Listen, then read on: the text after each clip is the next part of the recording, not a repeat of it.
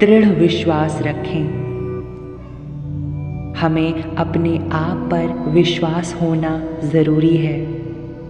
यदि आपका विश्वास है कि आप अपने अंतर मन से सही हैं तो लोगों की निंदा बखीली की चिंता ना करें। लोगों की प्रतिक्रियाएँ तो आएँगी ही, क्योंकि लोगों का काम है कुछ ना कुछ कहना।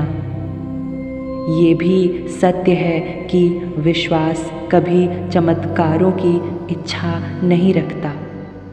ये अलग बात है कि विश्वास के कारण प्रायः चमत्कार भी होते ही रहते हैं। सदगुरु के वचनों पर दृढ़ विश्वास रखकर जीवन पथ पर आगे बढ़ना है।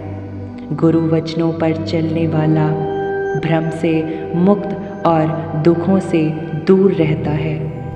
वह प्रायः निर्भय होकर संसार में विचरण करता है और सत्कर्मों के कारण यश प्राप्त करता है।